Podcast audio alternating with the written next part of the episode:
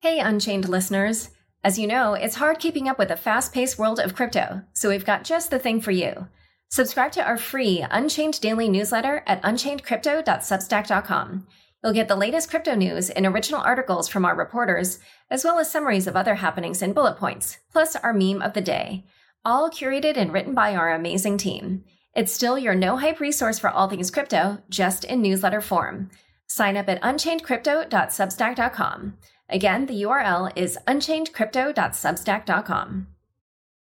Hi, all. I just wanted to share with you a blurb that Raoul Pal, co founder and CEO of Real Vision, wrote about my book, The Cryptopians, which comes out February 22nd. He said, Laura Shin brilliantly lays out the untold story of the rise of Ethereum amidst the crazy times of the crypto boom of 2015 to 2017 a story of high drama played out in the big stakes world of cryptocurrencies and cutting edge technologies with a cast of characters worthy of a thriller novel. The only difference is that this incredible tale is all true, and the hero of the story, Ethereum, has gone on to even greater things. This impeccably researched book is a must read for those wanting to understand the complexities and realities of creating one of the world's great technologies.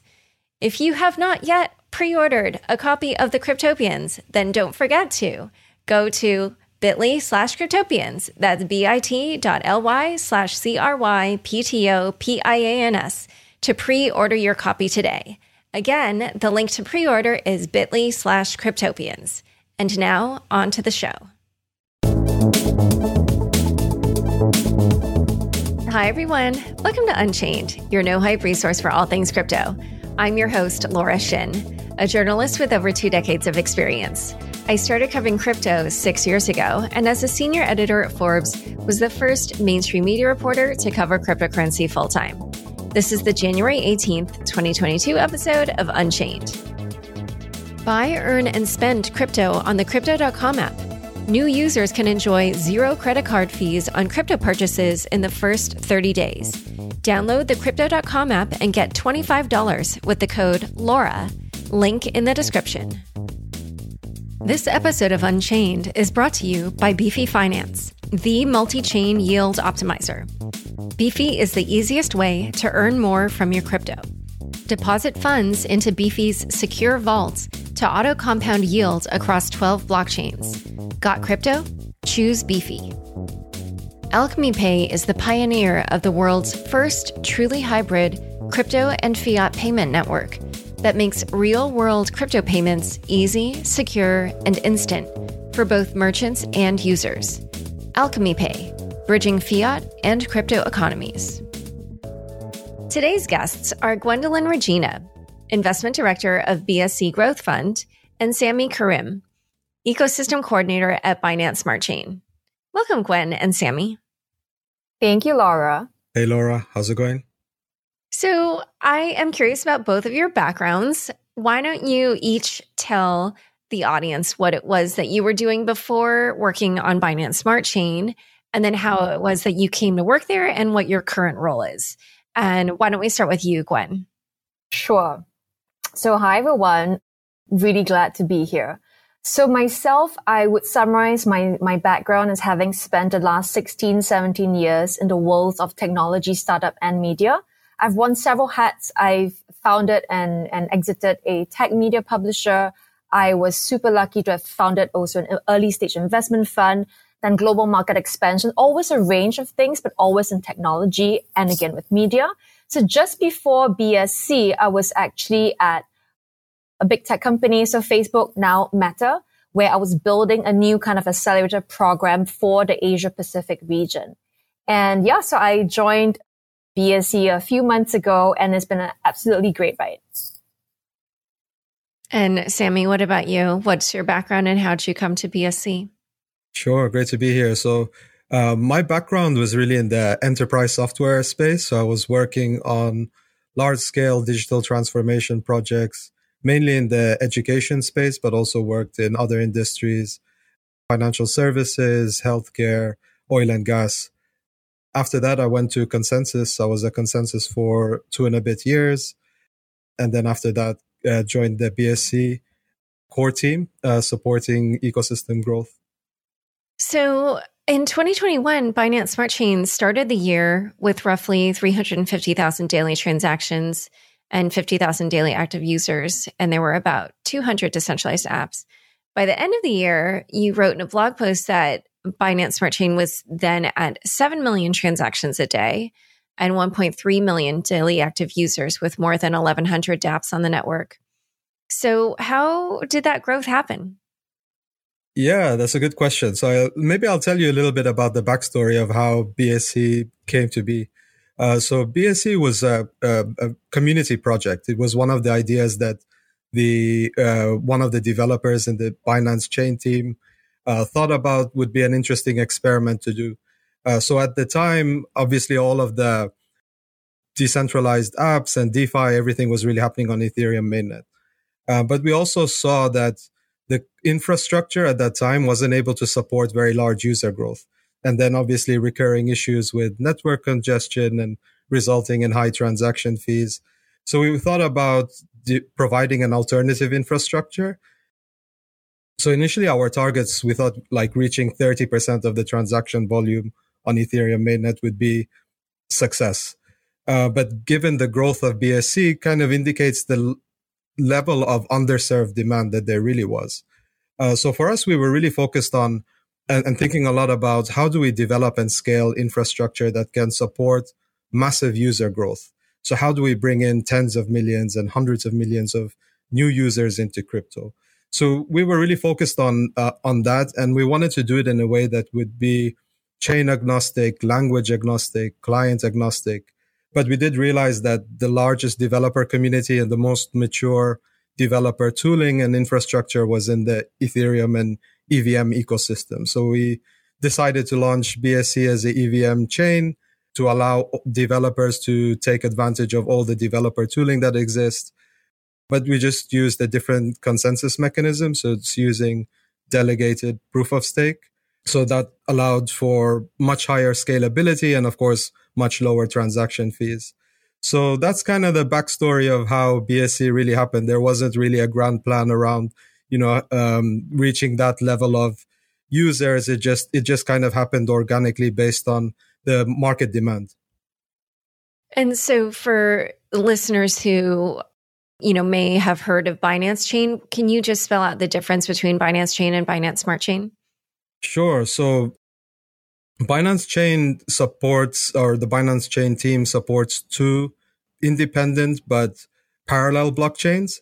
So Binance Chain was launched in 2019. It's a Tendermint, Tendermint based chain, which was designed to run Binance DEX. It's, it's basically a single purpose chain. So it doesn't have the ability to run smart contracts. It's just purpose built for, to run Binance DEX, just high, uh, high throughput, high speed chains producing blocks every half a second. And Binance DEX, for the listeners who don't know, it's an order book based DEX. So because it doesn't have the ability for developers to build other applications there, and that was actually, we received a lot of feedback from the Binance Chain community after the launch of Binance Chain to be able to provide an infrastructure that developers could build applications on, like a general purpose chain. Uh, so those are, and, and Binance Smart Chain is an EVM chain um, so supports um, developers to build a wide range of different types of applications on top. And so, as you mentioned, BSC is built off a fork of Ethereum's Geth client. And some of the other differences are that it has block times of about three seconds versus 13 seconds for Ethereum. And so I'm actually not sure what the maximum throughput is, but based off the record number of transactions you've processed in 24 hours. I thought maybe it was up to almost 200 transactions per second or something, as opposed to about 15 for Ethereum. However, there are only 21 validators as opposed to thousands for Ethereum. And those validators are chosen by 11 validators on Binance Chain, at least as far as I understand. So, one of the main characterizations of BSC is that it has sacrificed decentralization for throughput. And when I asked Twitter for suggestions of what questions I should ask you to, one of them asked, Oh, you know, if it's DeFi on BSC, is that even DeFi? You know, is it even decentralized? So, can you talk a little bit about why it is that BSC decided to make this trade off and how you think about, you know, whether or not things are actually decentralized on Binance Smart Chain? Sure. So, of course, this topic comes up a lot in, in the communities. So, when we're talking about decentralization, I think it's also important that we talk about it in a way that's not binary on a spectrum, right? So, of course, BSC is not a maximally decentralized network when you compare it to Ethereum mainnet. So it does sacrifice some aspects of uh, network decentralization to optimize for scalability. But we have had a plan around progressively decentralizing various aspects around um, the network. Uh, so validator candidate diversity is one of them. So in the initial period when we first launched and were trying to bootstrap the network, the validator ca- candidate diversity wasn't a high priority at the time. But as the network grew, the interest from validator operators and the community also in- increased very significantly. So today uh, there's quite high level of validator candidate diversity, including, for example, Bison Trails, which is owned by Coinbase, running a public validator on BSC and, and many others uh, from the community running validators as well. But I think that's just the, the number of validators is just one aspect around the, various uh, important aspe- uh, aspects of decentralization. But I think also it's important that there's choice for developers and users. So for developers that require an infrastructure and their use case requires a maximally decentralized network that's available today with the Ethereum mainnet. But in order to really grow the number of users that can participate in DeFi, it, it became evident that there had to be alternatives. And that, that's the case today. So you have, uh, for example, take Pancake Swap, which is the largest DEX on BSC. It's the largest number of users among any DeFi protocol today. So that was really only possible because of infrastructures like BSC. So I think it's important that there's more choice for, for developers and users. So I've seen that BSC people have talked about, you know, that you believe when it comes to the crypto space generally that there will be a multi-chain future. Can you talk a little bit more about what that will look like and how BSC will fit in? Yeah, that's another topic we spend a lot of time thinking about as well. So we do believe that the Web3 will be powered by an internet of blockchain and a network of networks. And we're just seeing that start to emerge today.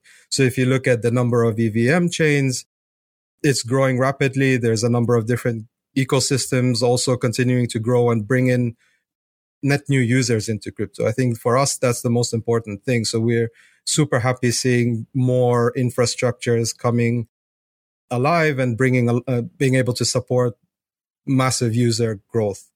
Um, we're also starting to see a lot more technologies around interoperability happening in a number of different ecosystems. So I think that will also support the development of really cross-chain applications that aren't really possible today or that are not ve- uh, very scalable or uh, effective from a cost perspective. So I think supporting that type of innovation for us also is, is super exciting and important. Maybe I can also chip in here, Laura, right, to, to kind of bringing that topic of multi-chain world from the investment point of view, if I may. So from an investment, investment point of view for the BSC fund investment program, when we look at projects and dApps, you know, we also support a multi-chain world. People ask us like, Hey, are you only investing in projects to build on BSC? And we're like, no, right? We support a multi-chain world. Please build on many, um, chains as possible, right? As many as you want that you think is relevant. But yes, we, we, we do have a preference for, Hey, please build on BSC. Of course, we can offer you all the support, you know, for you to be engaged with the BSC ecosystem, but really we support a multi-chain world. Just to add another point here as well. So the BSC chain ecosystem will also become increasingly multi-chain. So if we think about how do we reach a billion users? Like what does a pathway to a billion users really look like? The current chains and current architectures, I don't believe will really be able to support bringing in a billion users into crypto.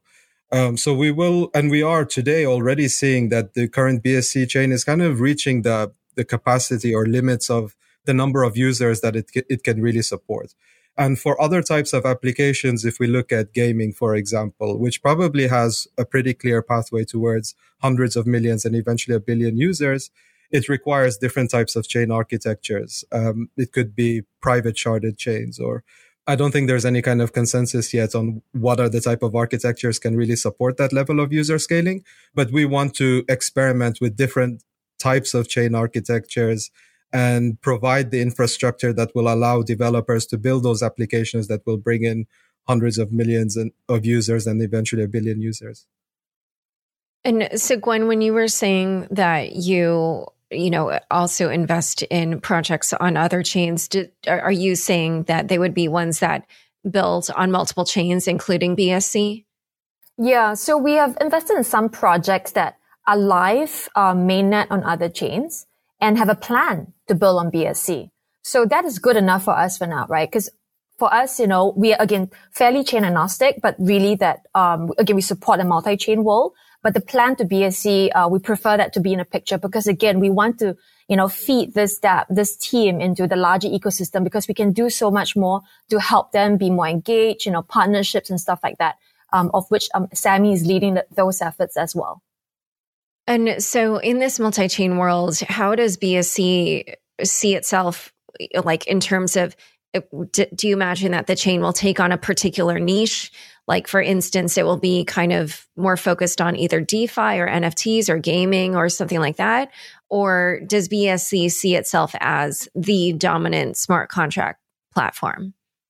Maybe can start off and then Sammy can join in, right? So, you know, I think ultimately we're all in this space because we like the paradigm shifting, you know, potential of the technology. So for myself, you know, when I look at it, I just really like innovation across the space, right?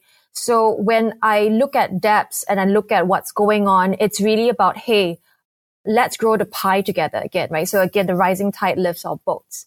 And so when it goes back to kind of what we're looking at in terms of like chain usage, you know, I think the, the jury is still out. So on our side, we are focused on certain investment categories. You know, we are focus on how can we again onboard the next billion users, right? The first billion users to crypto in general, right? And then of course we grow from there. So when we look at those uh, with that in mind, we, we are focused on finding more DeFi projects, advanced DeFi, you know, NFT gaming. We announced, um, MetaFi, for example, as a, as a coherent thesis that we are looking at. Uh, we are investing in that includes NFTs, social fi, DAO enablers as one kind of project, gaming, for example, right? So we see several themes across um, the domain, and we believe that you know these will bring in much more the mass market. So really bridging Web two and Web three as well, so that we can get to the next billion users. So um, for us, you know, in terms of focus on a particular chain, I mean, we are from a technical aspect doing way more to support the different potential usages. Um, but as for now, I think the jury is still out. Sammy, what if anything to add on that? Yeah, I largely agree with that. So I think the the current BSC chain, I think, will largely be occupied by DeFi protocols, and the de- majority of DeFi activity will stay on the current BSC chain. And then other infrastructures and other chains that we uh, launch and support will be used for other types of use cases primarily. So gaming to congregate on uh, gaming projects to congregate on certain chain infrastructures, uh, other types of applications on on on other infrastructures. So the game gaming chains, for example, will be more suitable for gaming applications. They might have significantly lower transaction fees. So today the transaction fees on the current BSC chain is around 30 cents. So probably not that suitable for the majority of gaming applications, but the future chain infrastructure is likely to be fractions of a cent, so much more suitable for those types of use cases. Uh, but ultimately, it will be up for up to developers and users to decide. And I think um, I'll add on to that as well, right? So to bring in that the whole idea also of you know, Sammy mentioned transaction costs and speed, right? So we talk about security and stuff like that as well. Like, I'm not sure whether the different use cases again require the same level of choice in terms of the variables of trade-off again, so I, I also align with, with Sammy. So I think wanted just to make the point that I think for us, you know, um, we look at the future and there's still a lot to be written. I think, you know, there are certain directions in which we are going and the world and the ecosystem across the chains is going. And uh, yeah, it's exciting to see how that will evolve. And at the moment, what kinds of developers would you say are choosing to build on BSC as opposed to other smart contract platforms? And kind of on the flip side of that, among the full universe of crypto users, who would you say is the typical BSC user? I think it's pretty varied. So, the, on, so starting on the first question, I think today we're seeing the bulk of development activity and projects.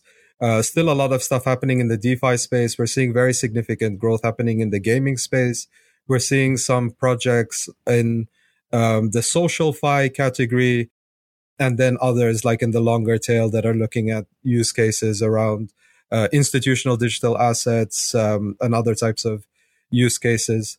Uh, user profile, it's it's difficult to, to to categorize. I think it's super broad right now because we've seen user growth really globally across almost every country, and also the types of users as well are also quite broad. But I think it has BSC, the current BSC chain has the ability to support a much wider range of user profiles, including users which much smaller net on-chain net asset values.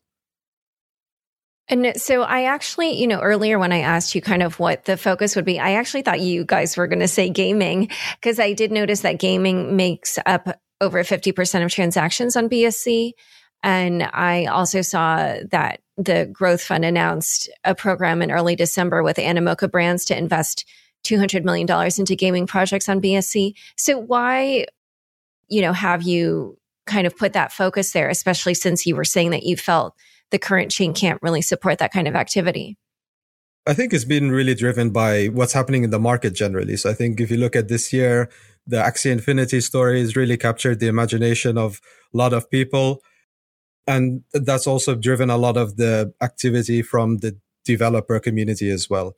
It hasn't been like something that's intentional, intentional or that we've been trying to drive it's just happened organically. So I think we've seen a lot of inbound demand from game developers and, and different, a, a range of different types of game studios, uh, more traditional game development firms that are looking at developing blockchain games. And they're coming to BSC because they do see the largest number of users there, among other factors. To add on as well, like gaming is in the real, you know, web two world, it's such a big use case. And it's something that's really captured the masses, really, for lack of a better word, right? And so when we see that, again, the, the taking off of the Axies, Axie and then the Axies of the wannabes, right? And other games, you know, really um, having a way more users, we really see this trend as like, hey, this is a really great use case. How can we capitalize on it to again offer users more choice, more options for games for, for chains, for example, as well, and just much more u- a better user experience, right? So gaming is one focus because of that, because it all leads back to our, our goal of onboarding the next billion users. But that doesn't mean that we don't focus on other things, because when we talk about crypto, it's about financialization of, of many industries, right? So we are looking across the space. You know, we talked, uh, and Sammy mentioned a few categories we look at, right? So with, and talk about the innovation and the kind of developers building on it. We see just many different kinds of of, of teams. You know, we've seen uh, people building AI as well. For example, we invested recently in, in, in a project that enables NFTs to be AI, INFTs, intelligent NFTs, right? They're super interesting at Lethea. So we, we see a really a range of developers building on BSC. And so, you know, as we mentioned earlier, at the moment, probably with the throughput that's available on BSC, gaming probably may not be able to take off um, to the same extent it, it could in in the future. So at this moment, what is BSC's scaling solution or or plans for scaling? Yeah, so we are looking at what the future looks like uh, from an infrastructure perspective. We know that we or we want to experiment with different types of chain architectures. I think in the short term, the community can expect to see private sharded chains that will be primarily occupied by gaming projects and then later other types of L2 solutions and other types of chain architectures could be chains that are not EVM as well. Um, so basically, we we want to serve the developer demand, whatever that might be. Uh, so we'll run a number of different types of experiments and focus on how we can really support the scaling from an infrastructure perspective. I also wanted to ask so Gwen, you know, you've been talking a little bit about how you've been deploying the $1 billion growth fund. Can you just talk a little bit more? So we talked about gaming. Like what what other kind of are your top priorities and how are you looking at different projects that you're, you know, eyeing for investment? Yeah, so I would take a step back first and kind of give a, a rough overview of the 1 billion uh, growth fund. So we have four pillars uh, that we segmented the 1 billion into. So this is to target different uh, people involved in the ecosystem. So the first 100 million goes to talent development. This basically means we want to really educate um, more people uh, about the ecosystem, about crypto and blockchain. So this means working with with higher level uh, like institutions, you know, to educate again our into R and D projects. As an example, we have 300 billion focused on incubating and working with the top dApps and builders. So that's primarily through our most valuable builder program. So it's an accelerator. And recently we just announced MVB season four, where this time it's going to be investment focused as well. So that's how we're deploying the funds where we want to bring in a top dApps and, and this time also newer dApps, right? Who are much more innovative and we want to, hey, you know, put, uh, more funding behind you, investment money behind you, but also incubate you. And another bit, uh, another part of the pie is, uh, uh, 100 million for liquidity incentives. So this is really to kind of incentivize uh, dApps to help them you know, we want to see long-term vision um, in terms of how they will grow, how they can uh, we can help them provide sustainable liquidity. We kick them off, but we really want to see them, you know, have a concrete plan to make sure that their dApp is sustainable and is growing uh, as well. And the last bucket is 500 million we've dedicated to investments. This is where is, is where I kind of talked about earlier as well in terms of MetaFi and stuff like that, where, where we do direct investments. So over um, the last year or so, since the BSC uh, started deploying, uh, distributing capital, we've made uh, 40 over investments into, again, various projects, everything from infrastructure, Web3 infrastructure to web and dev tooling to the different dApps, like again, DeFi, GameFi, um, and, you know, more innovative ones. So we're looking as in, again, a more social fi as well. And so here we've been talking all about Binance Smart Chain, which of course has the name Binance in it. Can you talk a little bit about how Binance was involved, you know, from the beginning and then what its current relationship is to BSC? Yeah, so BSC was, uh, you know, Sammy briefly kind of mentioned it earlier, right? So BSC was kind of an initiative essentially from the Binance chain team and it got huge, huge support from, from Binance. But now, you know, really it's, it's run, you know, very autonomously. You know, we are looking at the BSC on our own. Like this is the BSC core team. And for the $1 billion growth fund, um, where did that money come from? Sponsored by Binance. Yeah, I can just add in here. So, uh, uh, because uh, BSC, of course, like transaction fees and uh, the, the, validator node staking is is all denominated in BNB. So obviously Binance are huge supporters for us and, and CZ as well is a massive supporter and advocate for, for, for BSC. But I think we've reached a stage where we're also progressively decentralizing that part as well, where we become more community driven and, and run more independently and may have other organizations and groups supporting uh, BSC in the same way that, that Binance does in the future. So you talked about BNB and that used to be burned every quarter based on the profit of Binance. However, the, I guess, algorithm you could say or the or the calculation by which the BNB would be burned recently changed. Can you tell us how that's now determined?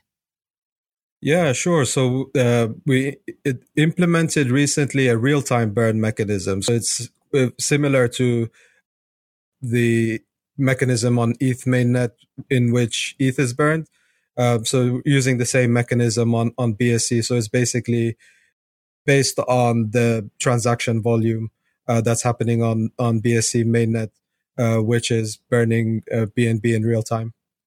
All right. So in a moment, we're going to talk a little bit more about some of the features and potential issues or problems with BSC.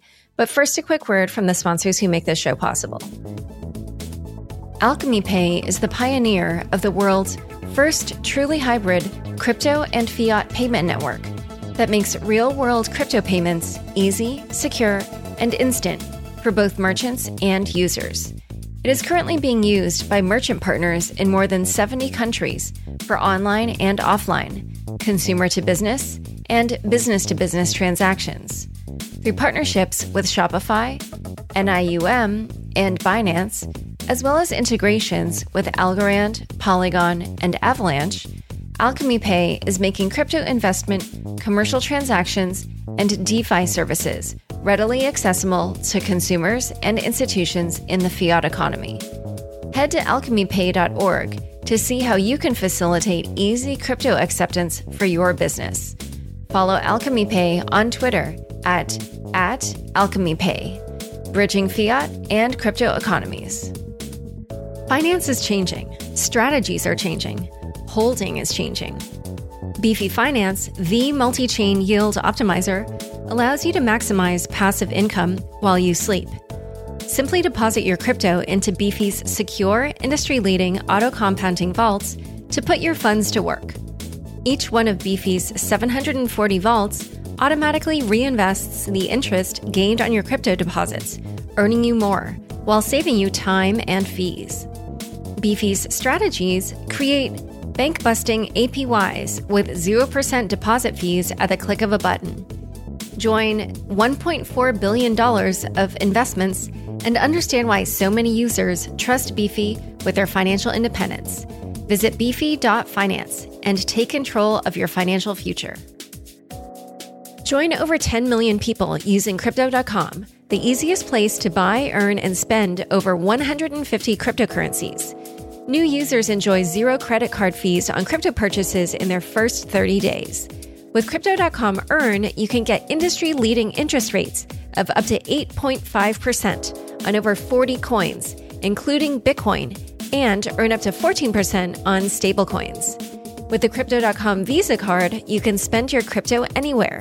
Enjoy up to 8% cash back instantly, plus 100% rebates for your Netflix, Spotify, and Amazon Prime subscriptions, and zero annual fees. Download the Crypto.com app and get $25 with the code LAURA. Link in the description. Back to my conversation with Gwen and Sammy. So, as we have mentioned earlier, Binance Smart Chain was forked from Ethereum. However, also some of the main dApps on BSC were forks of uh, applications on Ethereum, such as Pancake Swap being a fork of Uniswap, Venus being copied from Compound and MakerDAO, etc. I mean, there's another one uh, that's popular called Autofarm, which is a copy of Yearn. And so, what do you have to say to people who criticize BSC and uh, the applications on it for just being copies of Ethereum and its popular smart contracts?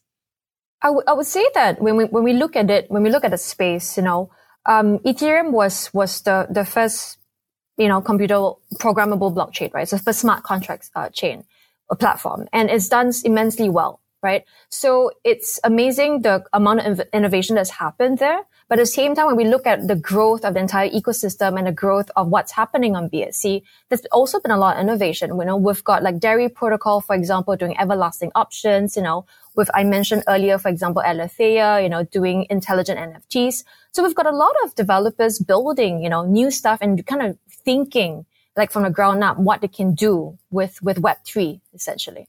So I would say that, you know, for us, what we're looking at again is always like, it's not just BSC. We're looking at innovation in the space and we want innovation to thrive across the, all the chains.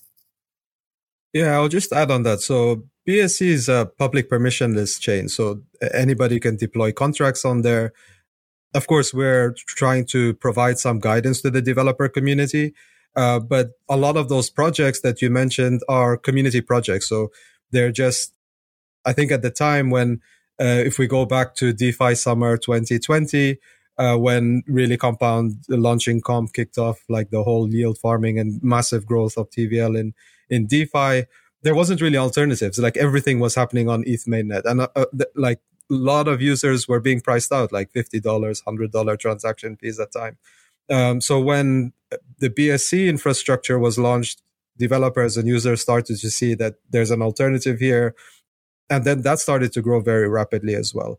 Uh, so I think the DeFi ecosystem for sure on BSC for sure was leveraging a lot of the innovation that was happening on on on Ethereum, but today there is a lot of innovation happening on BSC as well in the infrastructure space, in the DeFi space, and and, and others as well. In early 2021, many transactions on BSC were failing, and people were tweeting screenshots of contracts that, for instance, had 680,000 failed transactions within 17 hours. And even recently, uh, last week, when I asked people on Twitter for questions that I should ask you, somebody named the DeFi Avenger replied, is BSC broken? I bridged for two projects recently and got more failed transactions than all my other DeFi experiences combined on ETH, Poly, and Avalanche. Transactions that did go through on BSC were very slow, not going back there again. So, why are there so many failed transactions on BSC? Yeah, I think that's a fair question. So, I think over the last one year or throughout 2021, uh, when we went through different growth patterns. We had some periods where there was uh, uh, all-time high network transactions was around, I think, 13 million, but we did have a lot of challenges in supporting the scaling of the infrastructure. So I think inherently EVM architecture was not really designed for that that transaction volume. And a lot of the infrastructure as well, like data indexing and a lot of others, it's not only about the block consensus, but all the other infrastructure and tooling to support that transaction volume was never really designed for that purpose. So um, there was a lot, like a very steep learning curve for the whole developer community, for a lot of the infrastructure providers. But I think uh, the the current situation is that the tooling and infrastructure has reached a level where we can support the the current and transaction volume, even if it goes to 13 million transaction da- uh, daily transactions or even beyond but it was kind of a difficult and painful learning process.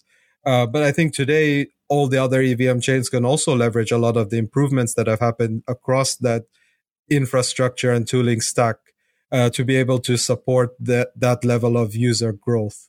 Uh, so definitely, it's been a, it's been a kind of steep learning curve, uh, but has allowed us to kind of reach a point where we're able to support the scaling of infrastructure uh, to where it is and much beyond. There have also been a lot of hacks on various BSC protocols. In March, Meerkat on BSC was drained of $31 million, possibly by the team itself. In April, Uranium Finance lost $50 million. In May, an attacker stole $45 million from Pancake Bunny, and the Bunny token then basically collapsed. In May, there was possible price manipulation on Venus, which caused $200 million worth of liquidations. There was the Squid Game token named after the popular TV series, and that appears to have one been one big giant rug pull. Coindesk eventually reported that some BSC users had just left the platform completely due to concerns about the safety of their funds. And I did also see that after May, BSC, or rather that in May, BSC had accounted for 20% of all DeFi total value locked, but now it's only 6%. So, is BSC doing anything to address these issues or can it?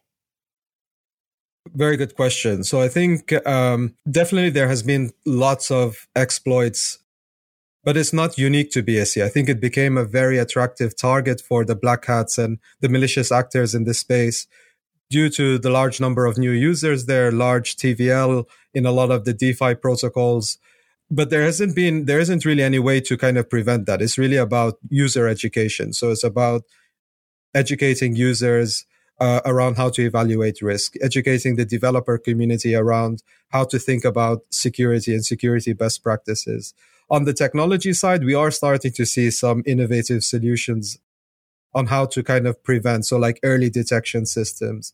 There's some really interesting innovations happening in mem- mempool technologies that allow transaction simulations to detect large asset balance changes and do these kind of uh, technology types of solutions. But ultimately, I think the main, the m- most important one is around education for both users and developers.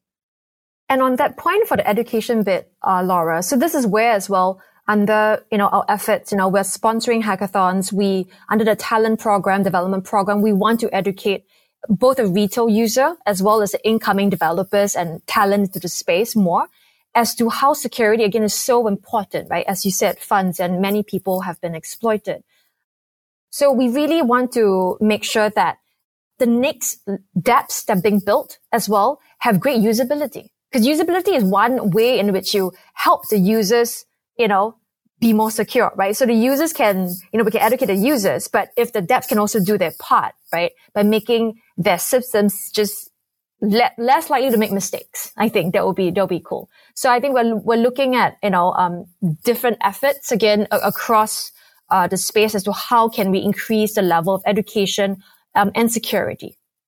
Sammy, when you were talking about the technological solution, so let's say that there is some kind of attack happening at that moment, say with a flash loan, are you saying that somehow the technology could stop that in in mid transaction or uh, like how would that work? Because also there probably would be some legitimate uses that might get caught in that. So yeah, I just would like to hear a little bit more about that. Yeah, so a, a, number of these solutions are still in different stages of R and D, but there there was two exploits recently that happened outside of the BSC ecosystem. But basically, the way that those works is it's basically like an early detection system. So there's bots that are monitoring Tornado and any any addresses that are funded through Tornado. Any contracts being deployed by those addresses, they'll analyze the events there and then provide like early detection or warnings to the project teams of those particular DeFi protocols. So that's one of the types of technologies that are being developed, and there's others as well. But I think the uh, those types of technologies will help to grow the whole DeFi ecosystem in a more anti-fragile way. Uh, so I think a lot of the exploits that happened over the last year were also indicative of the kind of nascent stage of where DeFi is at the moment and kind of a lot of the challenges that need to be addressed. We also leverage a lot of partners, Laura. So, you know, we, we work closely with CertiK, PeckShield. We have a bug bounty program, for example. We also work closely with RugDoc, you know. So security is, uh, is important. So not just on the technical side of things, but also through partnerships. So there was a recent GitHub post that called out that the chain isn't being run very well. And it was saying basically the developers working on the protocol are not doing a good job. It began, this is a blockchain with supposedly billions of value, yet it is governed and developed like the project of a stoned teenager. And then they wrote several bullet points. There is no code review. Patches are simply committed. In most cases, even without a proper description of what they do or what problem they try to solve. There doesn't appear to be any reasonable testing process in place. Every update appears to make things worse. There is zero responding to bug reports. Hundreds of people report non syncing nodes or nodes falling out of sync. Response from the developers zero. There is no beta testing. Stuff is thrown over the fence. And it goes on. There's more, but I, I won't, uh, you know, read the whole thing. But they concluded the root cause of the problem is that you mindlessly increased the block size and reduced the block time without doing the actual work required. What do you have to say to these criticisms? Yeah, I think some of those criticisms are valid. So I think the uh, for sure it's acknowledged the developer community, uh, the BSC developer community faced lots of challenges on on running their own nodes and a lot of infrastructure related challenge. I think it's also really due to the current architecture, right? So Geth was not really like we really pushed the the the limits of how much Geth could be used. And so there's a number of issues around that, but we are seeing today as well a number of awesome community driven initiatives. For example, the work that's happening uh, with the Erigon client team on developing a BSC compatible Erigon client that will be able to support operation, much easier operation of uh, full and archive nodes uh, by developers. Uh, but I think for sure as well, like we're constantly trying to improve and we're su- being supported by awesome developers in the community to drive a number of these initiatives. And actually, I would say also like we welcome these candid posts, right? This is how we, we improve, you know, how our team gets feedback as well. We, we, we, you know, we think feedback is a gift, right? And, you know, I think this also helps the entire ecosystem. So candid feedback is welcomed. Yeah, I would also encourage. So, in that same post for listeners that um, can find it, uh, one of the BSC core developer teams also wrote a, a, quite detailed post, which provides some really good insights around some of the stories and backstories around launching and then scaling scaling BSC. So, would highly encourage listeners to also check it out. And so, it sounds like you feel like it's more of a technological issue with kind of like pushing the boundaries of Geth because, you know, the way that this post was written, it really seemed like they were saying it's more of an organizational process type issue. It's not really that. It's more around the infrastructure challenges. And I do, I do understand the frustrations for a lot of the developer community would have faced over the last year. But there's a lot of initiatives happening on how do we really um, support the scaling of infrastructure with this level of user growth and and transaction volume and uh, the current usage and where we really want to go as well. So I think for sure there's been tons of issues on the infrastructure side, but I think there's a lot of initiatives and how do we really support uh, address these in the short and medium long term. And I think in the long term as well, you know, Laura, we again we mentioned that we we're trying to get a one billion, right? Our all-time high for BSC was 2.27 million. We have a long way to go. So we have a lot more things to do, right? Even on the technical side, we are aware of that and we are, the team is, is, is looking into that. Another user wrote on GitHub, uh, their name was Null Qubit, and they talked about a BSC transaction in which it appeared that a validator prioritized a transaction that had a gas price of zero and that the validator then received a transfer of BNB, which Null Qubit speculated was, quote, possibly as payment for the special treatment. And in, in the post, they noted that there were many similar transactions with the same behavior and that the transactions weren't publicly visible from the transaction pool, which raised the possibility that these were transactions that were submitted directly to the validators. And then they wrote, clearly there is an agreement between the originator of the transactions and the validators, and the goal is to perform front running without risk. And then Null Qubit noted that since the gas price was zero, there was no burn. And then they said it's possible that this is another thing these validators are starting to explore to bypass the burn feature and maximize their profits. What is your response to this post? So, this is happening on a number of other ecosystems. So, there is like a, a growing market today for transaction ordering that started really on Ethereum as well, but it's happening on a lot of the other EVM chains.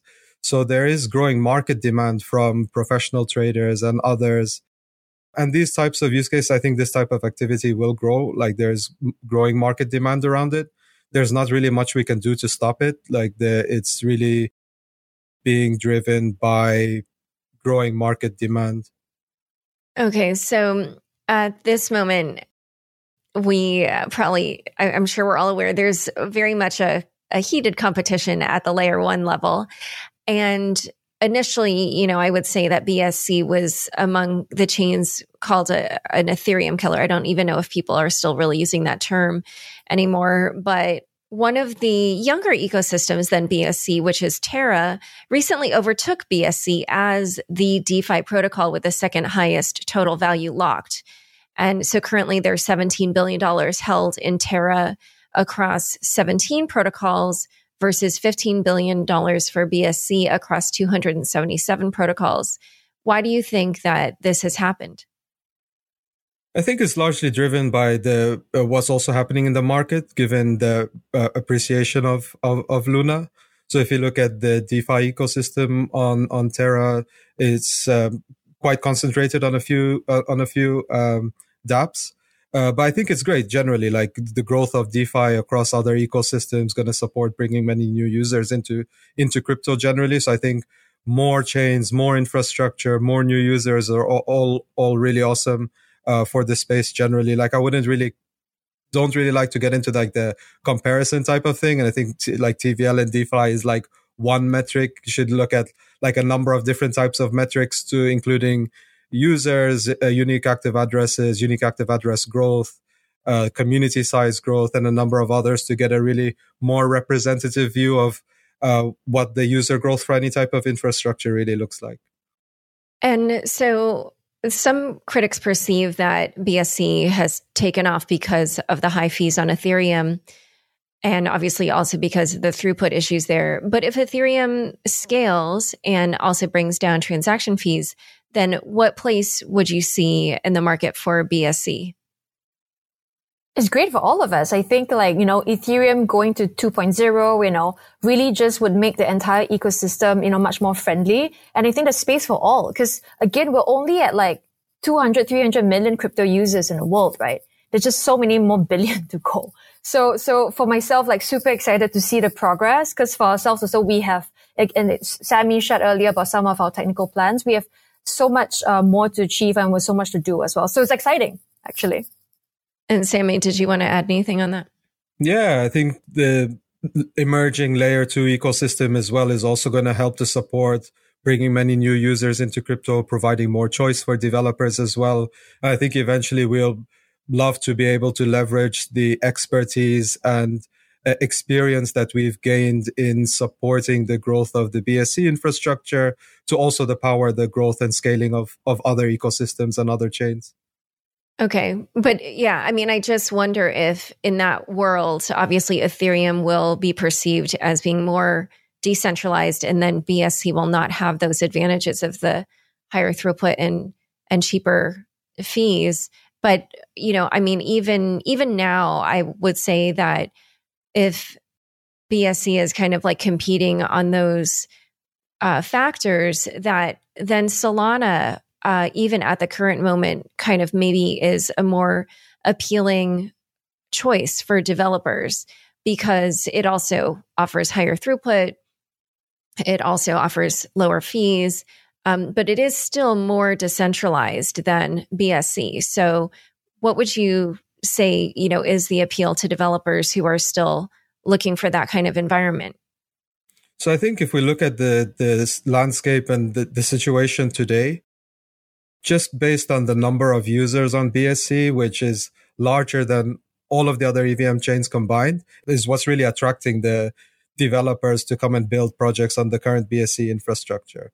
So I think as other chains and user growth continues to accelerate as well, developers will ultimately have more choice, but also users will, I think, eventually congregate and do the majority of their activities on chains based on different preferences. So it could be access points. It could be a number of other factors. It could be where their favorite NFT marketplace is. So uh, ultimately, I think the important thing for users is also the freedom of choice, but also freedom for the assets to be able to move from, like if NFTs are issued natively on X chain, be able to move those NFTs to chain Y where their favorite NFT marketplace is and ultimately having more freedom for and choice for the users.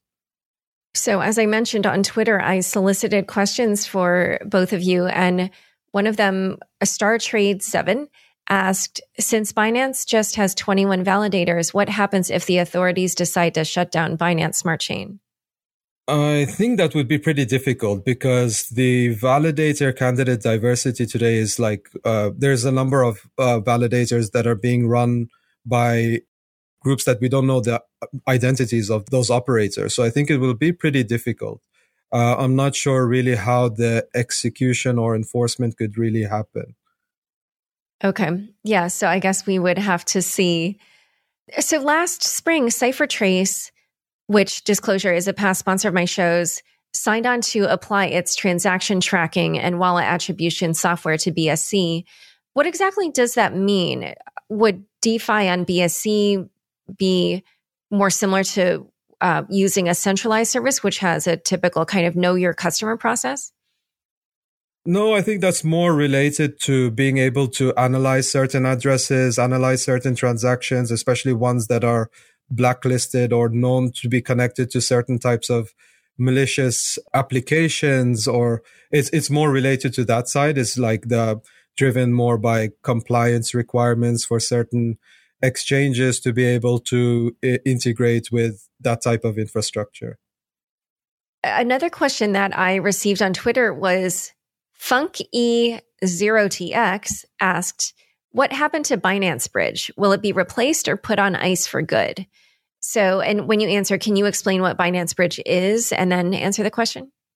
Sure. So Binance Bridge is a one of the many types of bridges supported by BSC currently. So Binance Bridge allows users to bridge assets from a number of supported chains to BSC. And it was leveraging some Binance infrastructure. Basically, we saw that the majority of usage was happening on other bridges, decentralized bridges. And it was one of the key focus areas in the initial period of trying to bootstrap the network, wanted to support a lot of choice in how users can bridge their assets to and from BSC.